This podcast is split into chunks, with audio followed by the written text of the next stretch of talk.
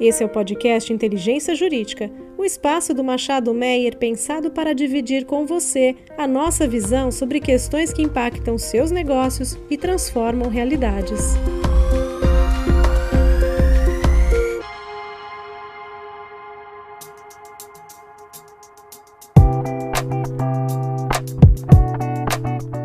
Saudações, este é mais um episódio da série Transição Energética do podcast Inteligência Jurídica do Machado Ney. Para esse episódio, eu conto com a participação da minha sócia Lilian Yoshikawa. Como vai, Lilian? Tudo bem, Ana? E nossa grande convidada de hoje é a Ana Oferio, presidente e Country Manager Brasil da Rio Tinto. A Ana também ela é membro do Conselho de Administração da Mineração Rio do Norte e também da Refinaria Alumar. A Ana ela é economista, ela vem do mercado financeiro e atualmente é uma grande referência no setor de mineração, participando ativamente do debate do tema ESG, agora no contexto da indústria de mineração. Seja bem-vinda, Ana, é um prazer ter você com a gente hoje. Obrigada, obrigada, Ana. Oi, Lilian. Obrigada pela essa apresentação generosa. Vamos ver se eu fico à altura da, dessa introdução. Muito obrigada, Ana. Tenho certeza que o nosso bate-papo vai ser muito, muito interessante e, e, certamente vai trazer à luz aí alguns temas que são importantíssimos no nosso debate hoje, né, de Acordo de Paris e, e ESG. Então, já começando, Ana, a primeira pergunta para você. A gente hoje vive, né, um, uma situação mundial de, de crise energética. Né? Enfim, o, o, conflito entre Ucrânia e Rússia trouxe a tema o dilema de segurança energética, também um contexto de eficiência, né? E, e um cenário de crescente demanda por energia. É, nesse contexto, como você enxerga a evolução desse dilema? Né? E quais soluções você entende que podem ser buscadas para que setores que têm alta dependência energética, como é o caso do setor de mineração, possam evitar episódios de escassez de energia, né, de, de insegurança do insumo de energia e volatilidade de preço também. Estamos vivendo uma situação, infelizmente, sem precedentes. A crise europeia mostrou que a combinação de energia e geopolítica em um mundo globalizado pode perturbar não só a segurança energética dos países envolvidos, como também a estabilidade econômica e o mercado de energia do mundo todo. E ao mesmo tempo que a gente enfrenta essa crise e cenários de recessão global, a realidade é que o mundo ainda precisa crescer, precisa investir na transição energética e no progresso e desenvolvimento humano e social. A gente vê um impacto claro disso no setor de alumínio na Europa, com refinaria refinarias e smelters fechando as portas por conta dos preços de energia. Na mineração, o nosso horizonte de investimentos sempre é de longo prazo, décadas. E em um projeto de mineração, por mais que acontecimentos no curto prazo possam influenciar aspectos de avaliação de um projeto, ainda assim o que vale sempre são os fundamentos de longo prazo, a segurança jurídica e regulatória, qualidade e potencial do recurso mineral, a infraestrutura claro, a segurança energética e o preço de insumos de energia, né? Então, obviamente, isso também faz parte da conta. Por isso que normalmente o que a gente vê em projetos de mineração são, são projetos que contam com energia própria, até porque os recursos normalmente né, estão situados em regiões remotas, nem sempre elas estão conectadas ao grid, infelizmente ainda muito dependente de combustíveis fósseis. Nesse cenário, uma escalada de preços, como aqui a gente tem visto, combinada com as metas do Acordo de Paris, a gente cria aí um cenário positivo,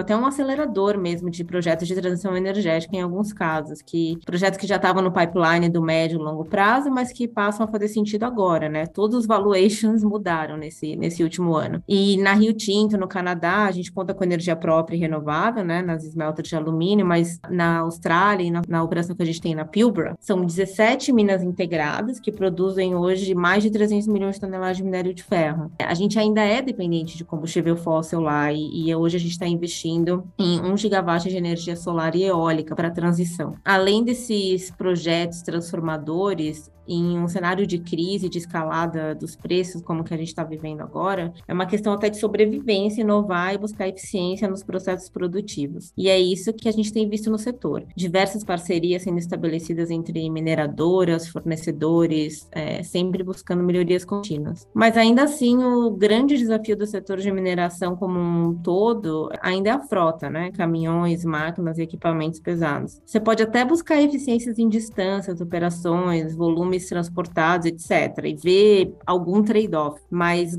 ainda vai ser longe de ser o suficiente para mitigar o impacto do aumento constante nos preços dos combustíveis. E isso é um problema para o controle inflacionário da cadeia de uma maneira geral, né, como um todo, já que a mineração é a primeira das atividades de diversos outros processos produtivos, né, até chegar, é, enfim, na cesta básica do consumidor. Ana, obrigada por essa, essa visão geral. Acho que é importante até para a segunda pergunta aqui que a gente tem para você, diante do que você mencionou aí da visão na Europa e tudo mais, né? Você pode continuar a sua explicação para mostrar para gente como você acha que o setor estaria preparado, né, para o atendimento dessas metas de descarbonização que estão previstas pelo, pelo Acordo de Paris, até por conta dessa pressão que você mencionou e dessa falta de despreparo? E continuando, né, qual seria a sua percepção em termos de receptividade, né, dessas grandes empresas, né, como a exemplo da Rio Tinto, em relação a, a esses novos marcos legais que estão sendo uh, construídos queridos, para seja para uma pressão, seja para incentivar né, é, a questão de mineração verde e adequação a uma, uma, nova realidade energética? Você pode dividir um pouco com a gente? Bom, primeiro eu acho que vale ressaltar aqui a, a importância do Acordo de Paris em ser um, objetivo né, compartilhado por todas as nações, empresas, governos signatários. É, é um marco importantíssimo no nosso horizonte. E a pegada de carbono de metais e minerais, ela é muito significativa, não é pouco significativa. E todas as empresas de mineração responsáveis já realizaram seus diagnósticos internos, assim como a Rio Tinto, se comprometeram em descarbonizar suas operações e estão formando parcerias no setor e fora dele para buscar soluções inovadoras que permitam a gente chegar lá, né? E não só chegar lá, como chegar lá mais rápido. É, apesar de ser uma jornada de, de longo prazo na Rio Tinto, a gente já deu os primeiros passos. Então, a gente já não está mais na extração de combustíveis fósseis desde 2018, quando a gente vendeu, fez o divestment da nossa última mina de carvão. É, a gente também definiu metas ousadas para reduzir as emissões de escopo 1 e 2, 50% até 2030. E para atingir essa, essas metas, é, a gente precisa de ações assertivas. Então, a gente precisa mudar para energias renováveis em escala e em ritmo. A gente precisa eletrificar tudo que for possível. A gente precisa trabalhar em toda a nossa cadeia de valor e acelerar o desenvolvimento de novas tecnologias. Então, para isso, a gente anunciou um investimento é, ou investimentos de 7 bilhões e meio de, de dólares entre 2022 e 2030 para sustentar toda essa transformação que a empresa vai passar. Mas a gente não está focado só no nosso portfólio, né? Só, digamos, no nosso quadrado. É, a gente segue formando diversas parcerias com outras empresas para acelerar essa transformação. Entre, acho que eu posso citar algumas aqui, como a Charge on Innovation Challenge, com a Vale e a BHP, para desenvolver soluções de eletrificação de grandes caminhões, o First Movers Coalition, Que é uma iniciativa global que aproveita o poder de compra de mais de 50 grandes empresas para a rápida adoção de novas tecnologias de zero carbono em setores industriais que são os mais desafiadores, né, para a redução de carbono, como alumínio e navegação. A gente faz, né, faz parte de ambas iniciativas. E além disso, também quando a gente fala de escopo 3, a gente reconhece que a gente está em cadeias produtivas que são intensivas em energia e em carbono, como a indústria do aço, do alumínio e mesmo o shipping, né? E por isso a gente também segue firmando parcerias, investido em soluções com, com clientes e fornecedores para combater as emissões em toda a cadeia. É, a gente acredita que, no final das contas, tem uma vantagem competitiva em fornecer produtos de baixo carbono que também vão permitir que os nossos clientes acelerem o seu processo de descarbonização. É, um exemplo disso, além do nosso, do nosso metal hoje, né, do alumínio que a gente produz no Canadá, ser um dos mais baixos em carbono, porque né, a fonte vem de fonte renovável uh, de hidrelétricas, mas um exemplo de, de de inovação e tecnologia nessa área também é, é Hélices, que é, é uma tecnologia revolucionária que vai mudar para sempre a indústria do alumínio, né? Vai trazer para o mercado um metal produzido com zero carbono e que está sendo desenvolvida pela Rio Tinto em parceria com a Alcoa, com a Apple e com o governo do Canadá. Então, eu acho que como a gente vai, vai chegar lá, ninguém sabe ao certo, mas o que a gente sabe é que sozinho ninguém vai chegar em lugar nenhum. E cada vez mais é, a gente vai ver parcerias entre empresas do mesmo setor, de entre setores, é, entre fornecedores e clientes, entre grandes empresas e universidades, mas principalmente é, uma mudança nos consumidores, né? São os consumidores que têm a capacidade de acelerar essa mudança nas escolhas que eles fazem no seu dia a dia. É realmente um, a união faz a força nesse grande desafio da nossa era, que é combater a mudança climática. Muito interessante, Ana.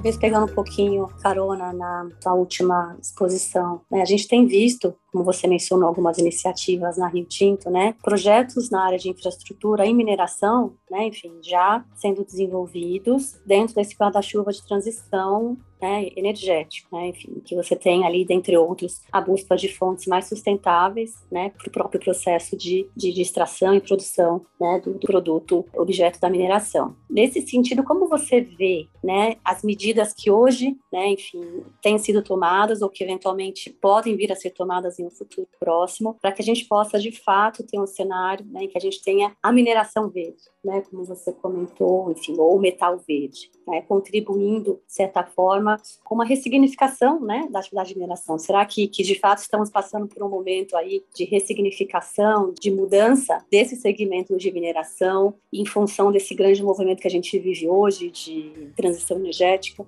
Sim, com certeza. A gente já falou sobre esforço né, de descarbonização, eletrificação e, e a busca de uma maior eficiência energética no setor de, de mineração e metais mas de extrema importância para contribuir com a transição para uma economia de baixo carbono. Mas quando a gente fala de ressignificação do setor, é de extrema importância também a conscientização da sociedade sobre o papel da mineração, não só no nosso dia a dia, mas principalmente no desafio da transição energética. Sem a mineração, não haverá transição energética. Sem mineração, o mundo não vai atingir as metas do Acordo de Paris e, portanto, a gente não vai frear é aquela máxima que diz o que não vem da agricultura, o que não foi colhido foi, foi minerado. Quando a gente olha a nossa volta, tudo que a gente vê veio de alguma mina ou de diversas minas em diferentes lugares do mundo. É, foi transformado e hoje está no nosso telefone, no nosso iPhone, no nosso computador, na nossa casa, no nosso carro. É, é uma desconexão na sociedade entre o que consumimos e de onde vêm esses produtos. E não poderia ser diferente com a transição energética, aliás, não é diferente. Para atingir as metas de Paris, a gente vai precisar acelerar a transição para tecnologias de baixo carbono por meio de um aumento rápido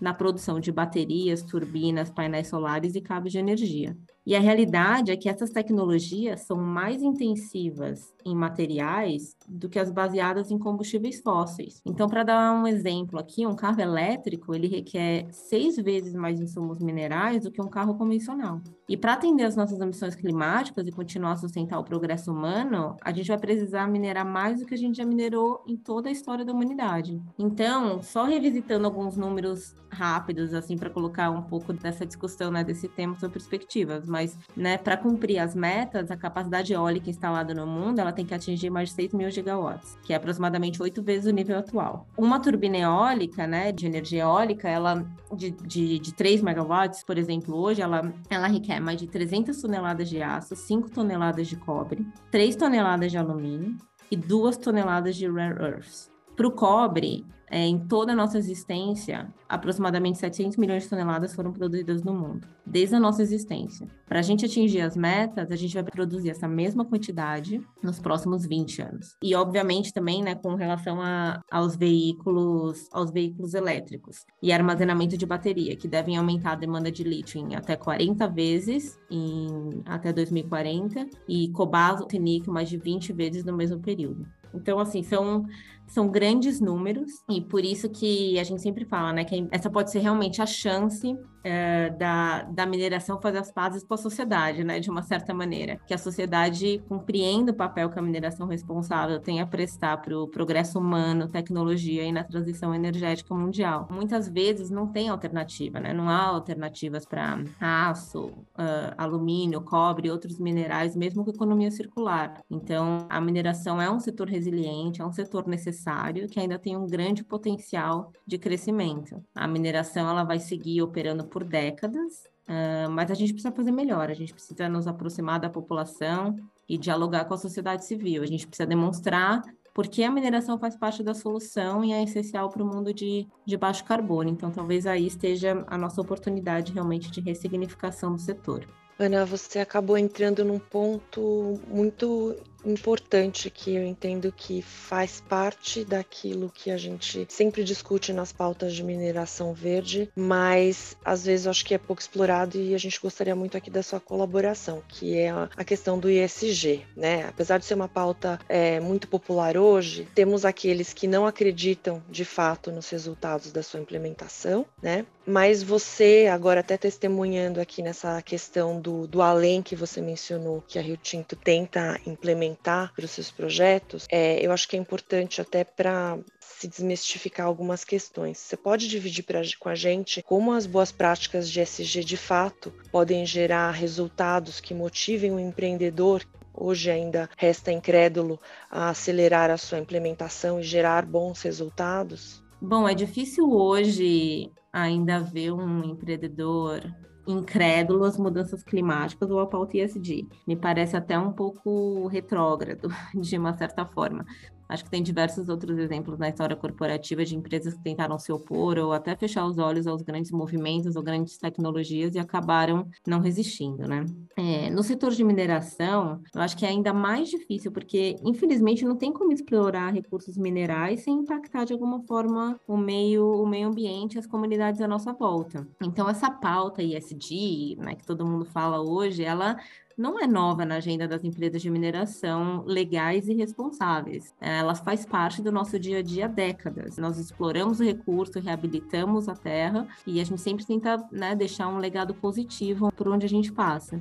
Mas ainda assim, como setor, a gente aprendeu na dor que isso não era o suficiente. Uh, na dor que, que a gente causou nas comunidades onde a gente atua. As tragédias das barragens no Brasil, a destruição de Ucangores na Austrália e até mesmo um relatório recente, né, da Rio Tinto, do Everyday Respect, que fala sobre, infelizmente, a cultura de assédio, bullying, racismo e discriminação que a gente tem na empresa. A gente precisou falar sobre os, e acho que é precisa ainda, né, falar sobre os nossos erros e acertos e, e reconhecer que, que, que a gente ainda tem muito que melhorar em muitos aspectos. E não é só hoje, ou né, de sempre, é, a, a, ou a nossa obrigação de sempre, né, garantir a segurança operacional das nossas atividades e dos nossos colaboradores, mas também a gente tem que honrar né, nosso compromisso com as comunidades onde operamos e ir além. A gente vê, obviamente, uma evolução na transparência, no diálogo, na reflexão sobre todos esses temas. Hoje, eu acho que todos nós estamos nos tornando profissionais mais completos, empresas mais robustas, com propósitos mais claros e alinhados com a sociedade. Na Rio Tinto, a gente precisava de um reset e a gente precisava de um claro senso de propósito colocar o respeito pelas pessoas, pelas, pelas áreas onde a gente opera no centro da nossa estratégia. E a gente precisava ouvir, a gente precisava parar, refletir escutar. E isso está sendo realmente assim revigorante, sabe? Fazer parte, fazer parte desse processo, é um processo de mudança estrutural muito grande e está sendo muito especial fazer parte disso. Eu acho que hoje, assim, em qualquer operação nossa, ISD está no centro das nossas discussões. Como impactar menos, como operar melhor, como buscar soluções inovadoras para problemas novos ou para problemas antigos, como compartilhar valor com as comunidades onde a gente atua, com os nossos clientes clientes e com os nossos fornecedores. Os nossos quatro objetivos corporativos hoje, eles são totalmente sustentados pela pauta ISD, é, ser melhor operador, excelência em desenvolvimento, credenciais ISD impecáveis e fortalecer a nossa licença social. A gente acredita que daí que vem o valor que nós temos a entregar para os nossos clientes, para os nossos parceiros, colaboradores, comunidades e sociedade como um todo. É daí que a gente tira o valor da empresa, ainda mais uma empresa de mineração, né, que a gente sempre tem que focar no longo prazo, como eu falei anteriormente.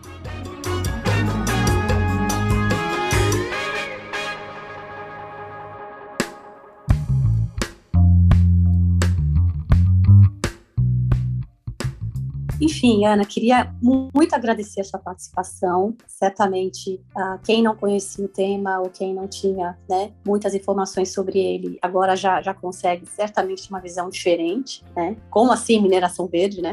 então, sim, existe mineração verde, apesar de todos os desafios que ainda né, estão à frente, mas é uma pauta que já está né, já tá no board das empresas, né? Já está já tá no business plan, né, Ana? Enfim, não tem como a gente não mais olhar é, sobre o tema do SG. Desejo a você muito sucesso na sua carreira, parabéns pela sua trajetória até aqui. Espero revê-la aí em breve em algum outro novo, novo episódio ou, ou, ou, nas nossas transações e, e, operações de mercado. Muito obrigada, Ana. Sua... Ah, sim, com certeza. Você é sempre juntas. obrigada, Ana. Obrigada, Lilian. Foi um prazer estar aqui com vocês e dividir um pouquinho da, da Rio Tinto e da mineração. Obrigada pelas lições novamente, Ana, e até a próxima.